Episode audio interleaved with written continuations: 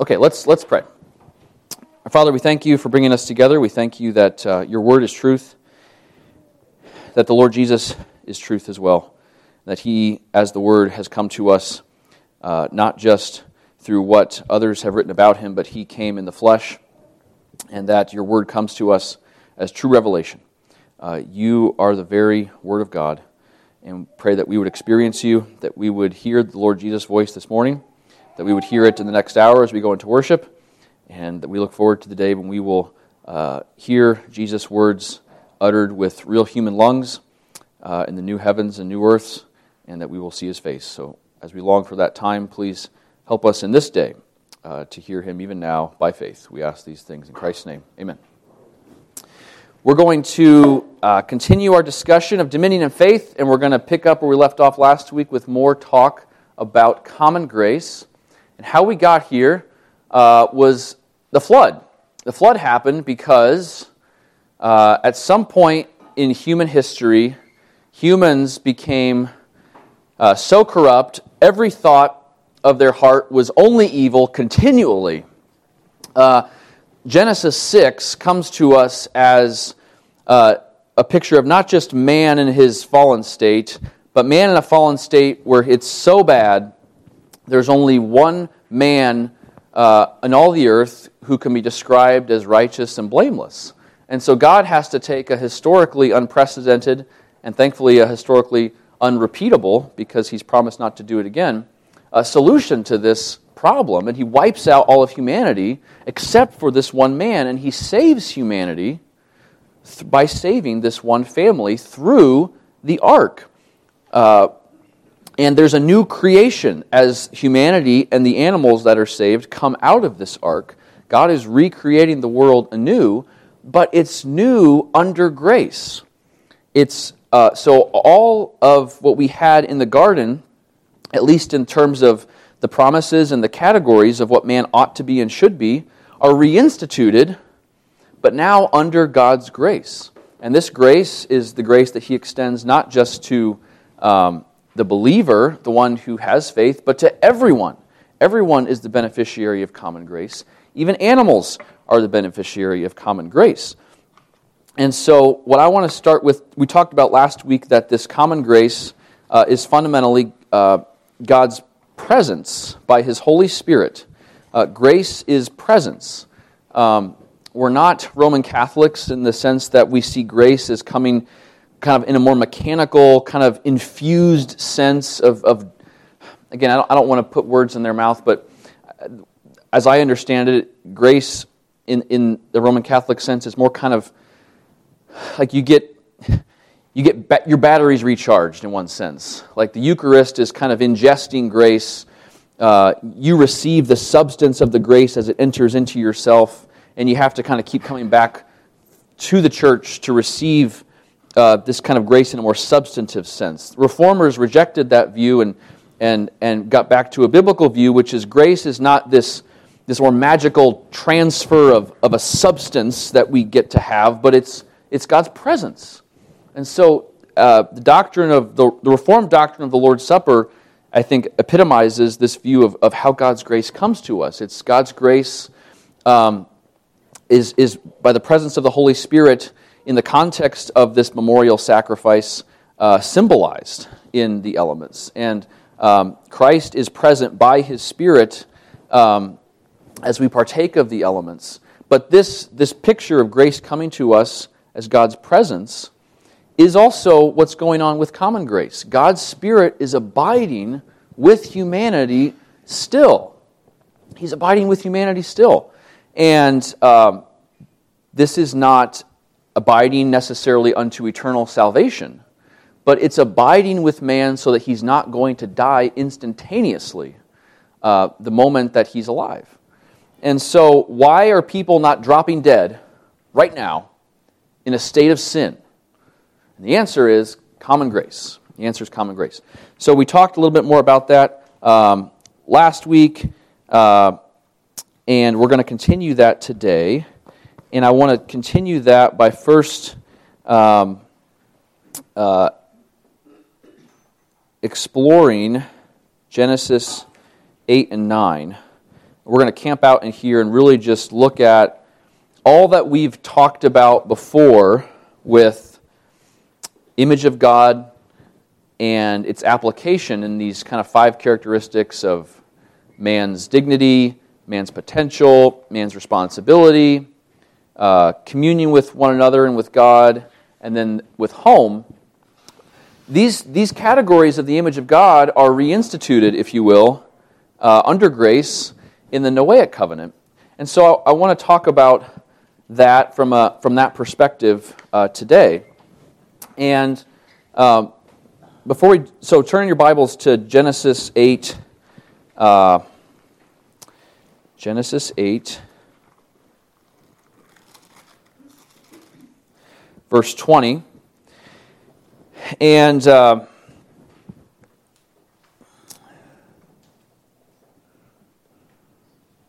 Okay. Genesis 8, verse 20. I'm going to read it for us here. Genesis 8, verse 20. So the, the flood happened, the flood has subsided. Uh, every living beast and every creature came out of the ark, and this is what happens after everyone comes out. Then Noah built an altar to the Lord and took some of every clean animal and some of every clean bird and offered burnt offerings on the altar. And when the Lord smelled the pleasing aroma, the Lord said in his heart. Now, real, real quick here, um, in your Bibles, um, your, the term Lord should be all caps. Uh, up to this point, I think we've only had um, m- many of the expressions uh, or names of God have been just God, but this is, this is the Lord um, Yahweh, the covenant God. Uh, he's identifying himself as, as the covenant God. And when the Lord smelled the pleasing aroma, the Lord said in his heart, I will never again curse the ground because of man. For the intention of man's heart is evil from his youth. Neither will I ever again strike down every living creature as I have done. While the earth remains, seed time and harvest, cold and heat, summer and winter, day and night, shall not cease. And God blessed Noah and his sons and said to them, Be fruitful and multiply and fill the earth. The fear of you and the dread of you shall be upon every beast of the earth and upon every bird of the heavens, upon everything that creeps on the ground and all the fish of the sea. Into your hand they are delivered. Every moving thing that lives shall be food for you. And as I gave you the green plants, I give you everything. But you shall not eat flesh with its life, that is, its blood and for your lifeblood I will require, require a reckoning. From every beast I will require it, and from man. From his fellow man I will require a reckoning for the life of man. Whoever sheds the blood of man, by man shall his blood be shed. For God made man in his own image. And you be fruitful and multiply, increase greatly on the earth, and multiply in it. Then God said to Noah and his sons with him Behold, I establish my covenant with you, and your offspring after you and with every living creature that is with you, the birds, the livestock, and every beast of the earth with you, as many as come out of the ark. For it is for every beast of the earth. I establish my covenant with you, that never again shall all flesh be cut off by the waters of the flood, and never again shall there be a flood to destroy the earth. And God said, This is the sign of the covenant that I make between me and you and every living creature that is with you, for all future generations. I have set my bow in the cloud, and it shall be the sign of the covenant between me and the earth. All right, we'll stop there. So, first and foremost, who uh, God's making promises. God's making promises. And who is he making these promises with? Open question. Who, who is making the, the, promises? Who is God making the promises to? Man, Noah. Who else? Every living creature? Every living creature. On the earth, yes. And the earth, yes, the earth as well. His, and their offspring, right. Everything. Literally everything. Uh, all, the whole created order is here. Uh, there's promises for uh, Noah, there's promises for his offspring, there's promises for the animals, there's promises for even cold and heat and summer and winter and the seasons. Uh, there's, there's promises for day and night. Uh, this, is, this is now, all of creation, now in covenant with God after a judgment. And what, what fundamentally is God promising to do here? Now, as I ask that question, we got some rules. There's some rules here. So that's not what I'm talking about with this question. What's uh, the rules are part of that. Every every covenant's always got covenant promises and covenant obligations. Um, but what what is God promising to give here? Correct. Not going to destroy the world by a flood again. Uh, and kind of by implication and also explicitly, like, what else does that mean? Is it just like, I'm going to I'm to destroy the earth by, by an alien invasion, but not the flood? You know, it's kind of like a, you can read it one sense kind of narrowly. It's a hollow promise. If uh, God's not going to destroy the world by a flood, but like every lawyer, you know, there's always exceptions, you know, these unstated, uh, unstated things in the contract. Well, I didn't promise not to destroy the world by other means, you know. Um, you get what I'm going at here? What, like, beyond just not destroying the world by a flood, what is he also promising to do positively? Preserve the earth, right.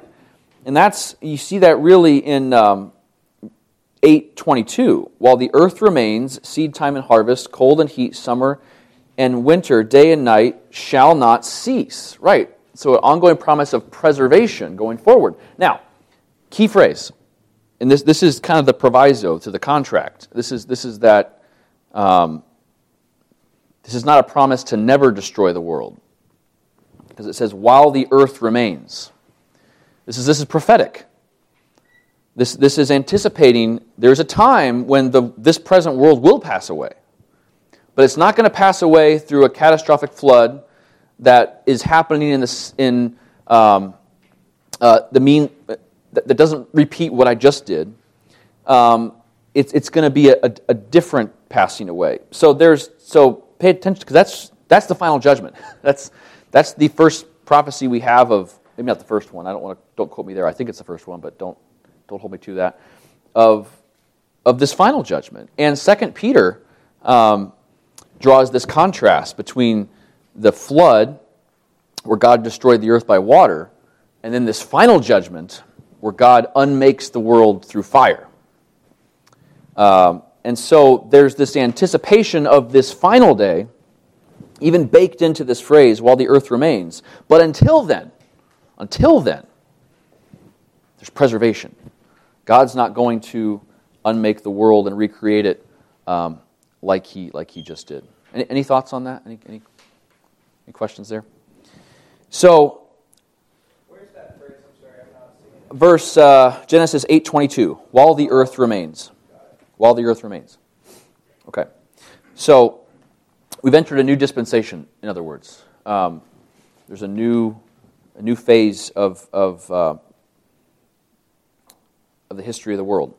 And so, so let's just build out the implications of what this means that everything that exists now, everything that you experience, that I experience, that's not annihilation, um,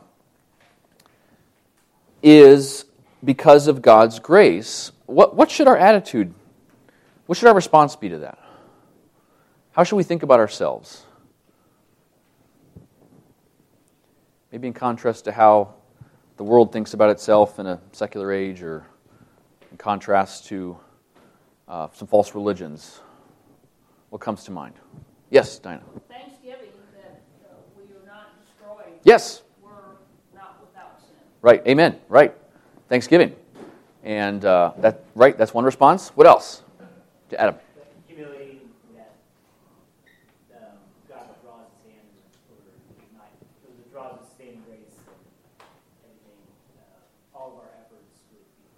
Right. It's not like it's not us keeping the world together. Right. We're not the ones keeping it afloat. Right. It's it's God's. It's humility. Very good. Yeah. I don't know if this is where you're going, but Noah doesn't need to turn around and build another ark. There's a sense of which they can go out and multiply and take dominion because of the promises, uh, the, the promises of preservation. It's not just let's hunker down and try to survive the next one.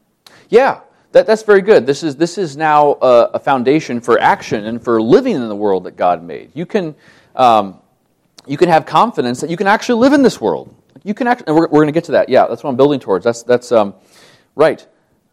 Any other thoughts before I give more answers? Um, also, you're not kind of similar to this humility piece, but it's not. Um, well, let me give an illustration. So, you guys know Aztec culture or Inca culture? I get them confused. But I think either Aztecs or Incas believed that unless there was a human sacrifice every morning, the sun wouldn't come up. Right? This idea of we needed to propitiate the gods in order to experience the continuation of life. Well, if that's how you're living, you don't believe in grace. The sun comes up not because you propitiated the gods with blood sacrifice, but because God promised the sun would come up, right? Uh, and so um, it doesn't depend on you. It really doesn't. It, it only depends on God's grace. Now, I want to go on a limb here and do a little application that can be debated, but um, I think a lot of modern day environmentalism is, is a, is a neo paganism that rejects this principle that uh, the earth will be destroyed if humanity uh, doesn't get its act together and uh, uh because of climate change. Now, I'm not saying that our actions with industrialization and what we do doesn't affect the environment, but what I am saying is, is if you have an apocalyptic mindset to human action in the world, then you've shifted from heaven and earth remain, the sun continues to rise, life continues because of God's grace. You've rejected that, and you're now making it contingent upon humanity's collective action, right? at a spiritual level, there's very little difference from a worldview that says if we don't control everyone's actions and reverse the clock on global warming or we're all going to die, very little difference between that outlook and Aztecs sacrificing people every day to make the sun come up.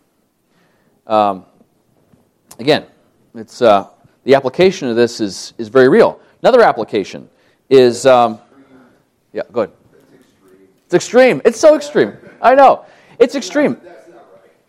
Well, it can be debated, but it's, uh, it's a level of degree.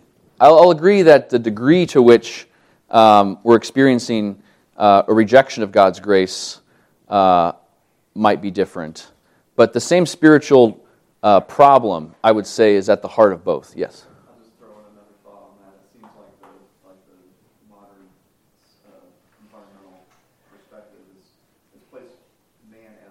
Right. Yes.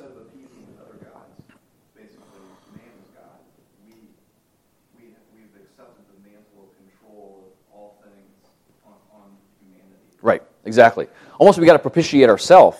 And so, you know, a lot of a lot of the solutions are mass. Well, hold on a second. A lot of the solutions are, are masochistic, right?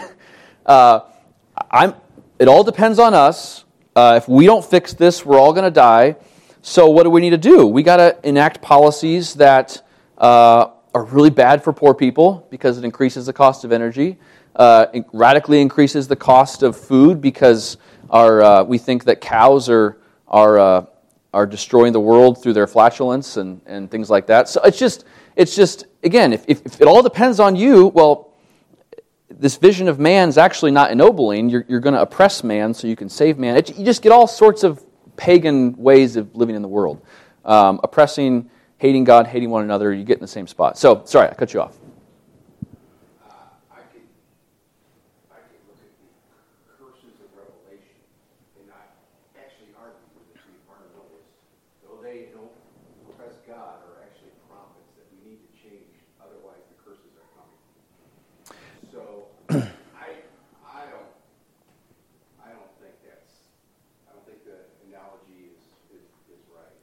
Fair enough. And I think I would agree with you that what I'm saying should not give us license to ignore the environment. That's not what I'm saying. Don't misunderstand me. Like, if you pollute uh, our creek uh, with cyanide and mercury and all sorts of biohazards, like we will not be able to stay in this building. Like your environmental degradation causes real consequences. What I'm arguing against, though, is this apocalyptic um, vision that my sin is going to affect humanity's survival as a species. That's, that's what I'm speaking against. So I'm not arguing against the fact that uh, we're not responsible. I'm not arguing against the fact that we have an obligation uh, to not uh, play fast and loose with God's creation. I'm just saying our survival as a species does not depend on it.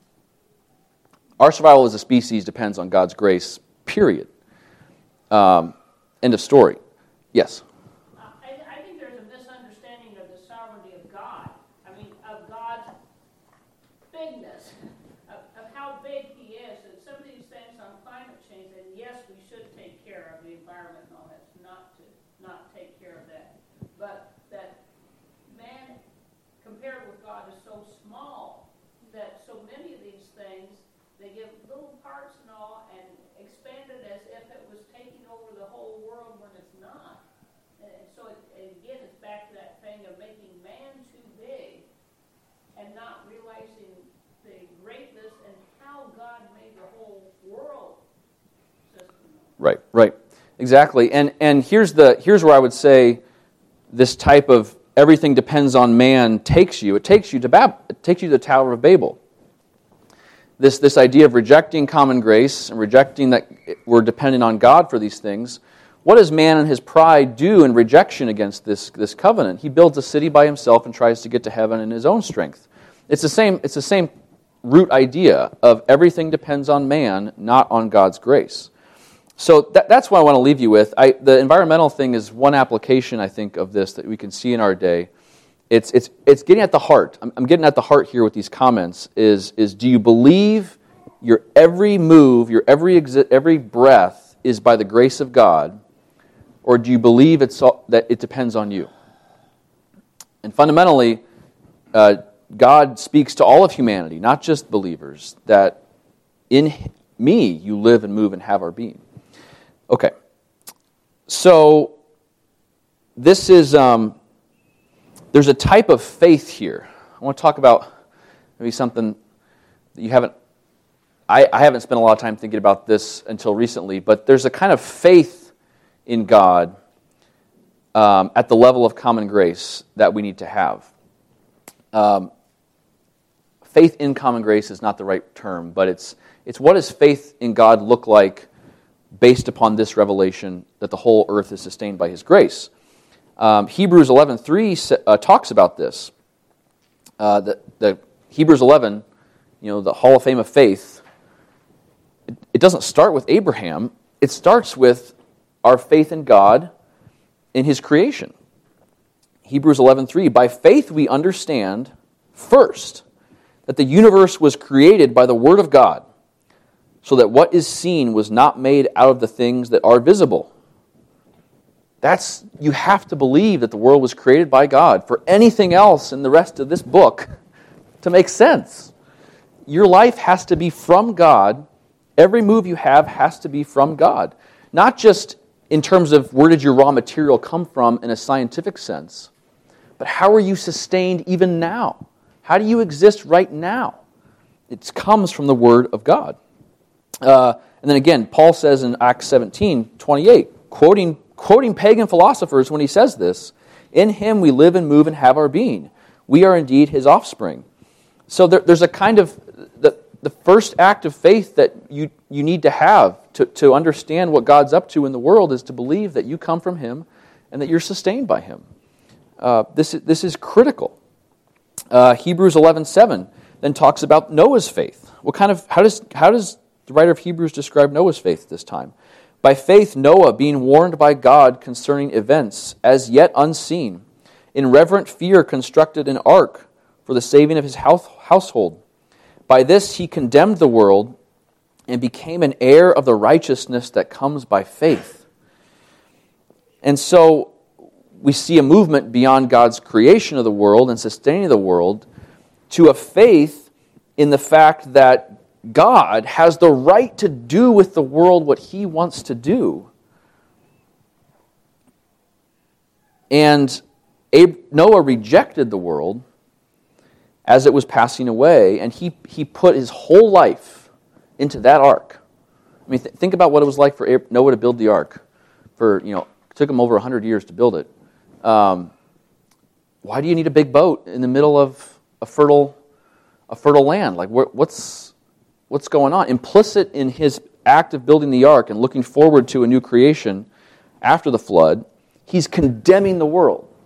In other words, he's saying, You people, uh, what you're living for is not what I'm living for. I'm living for a world that is created by God under grace. Uh, so, this belief in the Creator, this belief in the God of common grace, um, is essential. Any, any thoughts on that? Any? Okay. And um, so, moving now to kind of, okay, we, we have God's grace, God's preserving us. What is now the, what is God preserving us for? And so what we have in Genesis 9 shouldn't be new to us. It's, it's a repeat of what we saw in Genesis 1 and 2, except it's under grace now. Um, God blessed Noah and his sons to them. Uh, we see this uh, in Genesis 1 28. And God blessed them, right? God's blessing. God's, pre- again, blessing, th- blessing like grace is God's presence. When you see blessing, it's, it's God's presence with man. It's, it's God's, um, you know, the Aaronic blessing. The Lord bless you and keep you. The Lord make his face to shine upon you. The Lord lift up his countenance upon you. Beholding God, being with God is fundamentally what's promised in this, in this blessing. So God's with man. And then we see a repeat of be fruitful multiply. Again, echoing Genesis 1 28. Genesis 1.28 says, And God blessed them, and God said to them, Be fruitful, multiply, and fill the earth, and subdue it. Genesis 9.1, And God blessed Noah and his sons, and said to them, Be fruitful, and multiply, and fill the earth. Okay. So, uh, we're now able to continue to be the image of God and to apply that image in spreading God's image over the whole world. All right, the, these same categories that we talked about uh, are, are affirmed and continued. Um, we're going to get to the negative part of that soon, but, but the categories have been preserved. So, uh, but the point here I want to make is, is you can take this, this that chart we talked about with uh, you know, man's dignity, potential, responsibility, communion, and home, and those categories are still real. You can still seek those things. You still ought to be those things. You still ought to do those things. And you are empowered to do those things by the grace of God. You don't have to be a believer to participate in those things. The degree to which is going to depend on you know, redemption and, and also the extent to which God's grace is in your culture and with you personally. But everyone participates in this in some extent, to some extent. Uh, even the tiniest child among us has a desire to be more than they currently are. You know, potential. I mean, children, what do they want to do once they're able to interact with adults? They want to imitate, right? They want to say the same words. Someone sees dad lighting a fire outside, the kid wants to take a match and start, you know, starting forest fires, you know, all by themselves. You know, I mean, kids, they don't have the wisdom to know how to how to use their potential. They need trained, but but this desire to to do and to be, it's it's it's very good. It's, it's part of God's common grace that He preserves this, this desire in, in every uh, living person. Um, this, uh, you know, some philosophers talk about you know, the will to live. The, the, the will to live and to be is, is, uh, is many build their whole philosophies around it and, and they go in weird directions with it. But uh, we can affirm that you know, there's, there's worse places to start with your philosophy. Uh, better, better to be than not to be, as, as Hamlet said. Uh, and one quick point of application you, you can see, and, and this kind of reinforces my point that we're going back into a pagan mindset of appeasing uh, either the God of ourself or the God of the environment or whatever. Um, people despair of existence today.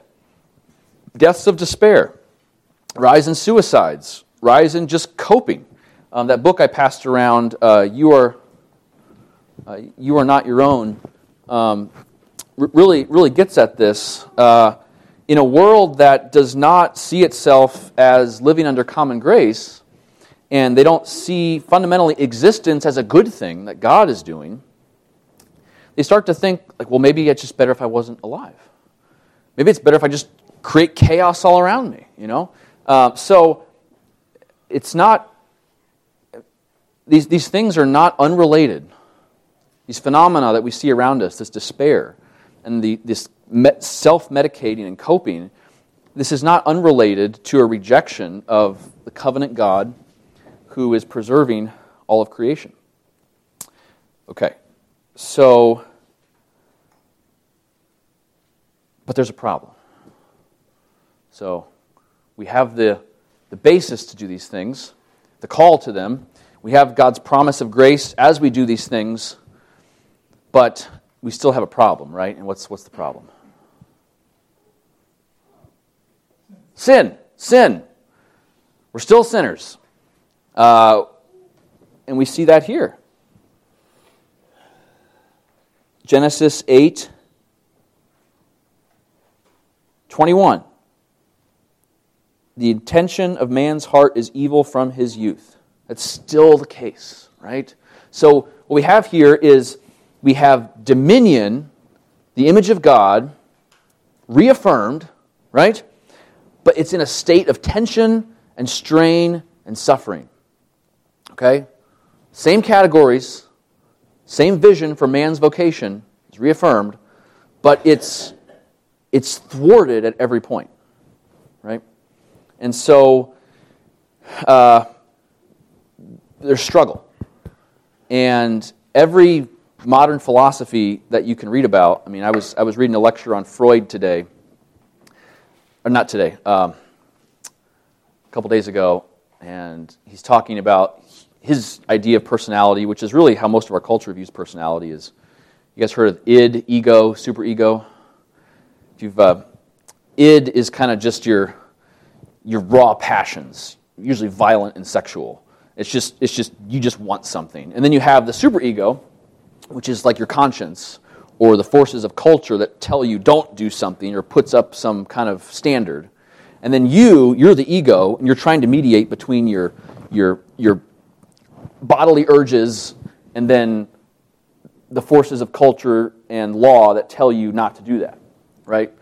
And so Freud's vision of personality is just a man alienated from himself in constant tension. And uh, we can critique, I'm not saying Freud, this is on tape. I'm not saying Freud has all the answers. Don't misunderstand me. What I'm saying is, even he recognizes we are just a bundle of contradictions at, at our essence. You know, we, we have this potential, we have this vision, but we have these passions that war against us, and we have this oppressive culture that is sometimes right, sometimes wrong, and it's just we're caught in the middle, right? And pick pick any other philosopher. You know, they all have some take on what's wrong with people, right? Well, the Bible has an answer for that. Bible's critique is man uh, is the image of God defaced, right? We have all of this glory, but it's marred and we also have uh, evil in terms of Satan and spiritual powers acting upon us and actively tempting us. So it's not just us, you're actually at war with other creatures in the cosmos. And that's the problem. So uh, if we talk about dominion, and this is kind of like the last summary of dominion in this class, and the rest of it we're going to be slowly shifting to faith.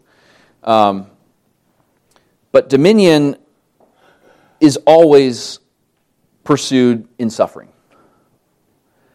Always, uh, that's, that is our condition. Um, and quick word about kind of the experience of that for men, a quick word about the experience of that for women. So this goes back to the curse. Um, man's curse. Someone tell me what man's fundamental summary of man's curse. When God curses Adam, what, what's he say? Ground won't yield its fruit to you. ground won't yield its fruit to you. Right. Well, what if I don't want to go work the ground? You'll starve, right. But uh, the curse, as it's experienced most acutely, at least as to the man, is when you go into the world and engage the world and try to produce something. Okay? At the point where you're trying to do something productive, futility hits you, right? The, the, the, the, in other words, the suffering and the curse is most poignant as you're striving to do what's most fundamental to your calling as the man. Right? So, that, so one response to many men that many men struggle with today, I think throughout culture, but it seems like especially today, is just it's better to live in grandma's basement till I'm 35 than to face the world of the curse, right? In one sense, that's not an irrational response. I can experience less curse if I just don't even try to till the ground. Now, again, that's only possible because we have such a pampered society where, um, thanks to the hard work of older generations, they have the means to support their 35 year old um, men in their basements. Um, that wasn't always the case, and that's why we have so many contradictions in our society because there's so much wealth that masks the effects of the curse. But you get the point. Um, and that's what I think is so discouraging, especially for men, is why am I not experiencing vitality in life? It's like, well, the most productive things you can do are the things that are most cursed, right? But also be encouraged. And this is kind of the positive um, spin on it um, reaffirmation of God's grace. In one sense, as you're doing the hardest things, as, you, as you're entering the world and trying to cultivate the ground, and you're experiencing the curse, in one sense, you can be comforted because you're doing something real. You're doing something productive. It's, it's hard, but be encouraged that as you engage in that struggle, you are doing, um, you're being a real human. You're being a real image bearer in a cursed world. Okay. Thoughts on that? That's kind of like more geared towards the men. I mean, obviously, women work and they, it, it affects them too, but I think especially men these days struggle with this idea of purpose in my work and being discouraged by it. But I would say that's don't stop, keep pushing, just expect the curse. Yes? I'm just thinking of Jesus Christ, how he had to go to the point of ultimate suffering in order to have a dominion of the kingdom. Yes. And that's Right. the exact temptation that Satan was trying to push was, you don't have to. Right. Um, and Jesus like, no, I got to do the will of my Father. So just really, I guess I had no thought that. Yes. Yes. The, the most productive dominion that pushes against the curse in the most meaningful ways is always accompanied by the most suffering. Right?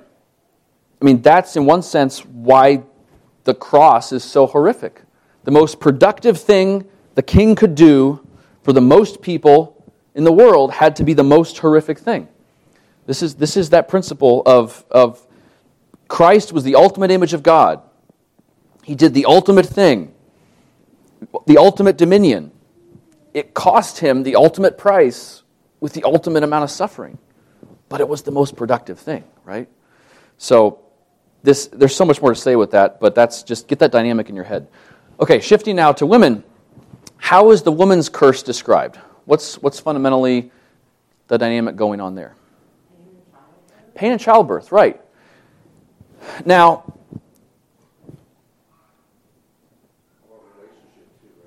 yes, and the relationship with the husband, right.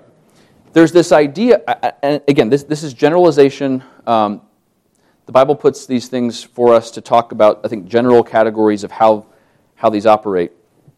There's, um, but the woman experiences the curse fundamentally in, in being acted upon, right? A woman cannot impregnate herself, right? She has to be impregnated by someone, right? A, a woman doesn't experience the conflict of marriage unless she's in the marriage to begin with. And so women experience the curse more often than not as they are acted upon in this world compared to men. When men go into the world, that's when they experience the curse most acutely. They're going forward, they're, they're cultivating, they're working. Women experience the curse most acutely as they're acted upon. I mean, I mean, why do I say that, and where do we see that in our culture? why is abortion and birth control so important in, in a secular worldview, in, in a feminist worldview? Why, why is that the, the touch point for so much of, of, this, of their project? Any thoughts on that? Yes. What they say is that women have the right to be as unpregnant as men. Correct. But why do they want that? Why do they want that? To have control. They don't want to be. Right, right. But fundamentally, with c- connect that with the curse. Where are women going to experience the curse most acutely? In childbearing. In the context of childbearing and bringing forth life from their very bodies. So, how do you guarantee you're not going to experience the curse most profoundly? Don't get pregnant right? Have control. It's, it's the same heart issue at play with the man who's afraid to go out into the world because he's afraid of suffering, so it's better to stay in mom's basement. A similar um, heart of wanting to avoid the curse, but in the female context, is I don't want to get pregnant. I don't want it to be possible for me to get pregnant. I don't want to put myself in a position to have to be acted upon. Right? And so um, I think understanding this dynamic helps us as men and women understand when you have faith in God's grace that He's empowered you to be a true human in this world, think about the application of that. Think about the application of that. He's called you to act as a man, to cultivate the earth, it's going to be cursed. He's called you as a woman to bring forth life, to bring forth the joy of new life. I mean, it's, it's a beautiful thing. And yet, the response in our day is I, I don't want that life because it's so painful. It's so painful. So, both of these things are at play. And um, I want to this blessing and curse go side by side. And that is a theme that we're going to see in the rest of Scripture. And um, so, too much content here.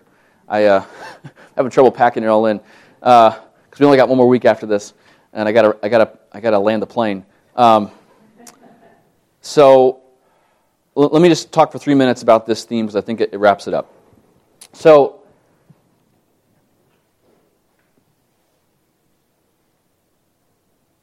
this theme of blessing and curse always going together is, is really a theme that really ties this whole project um, together narratively. So, how do we see that most profoundly as we move into Abraham's life? Um, sacrifice of Isaac. So, bear with me here. Just kind of go back to your biblical memory from what you read last time you read Genesis.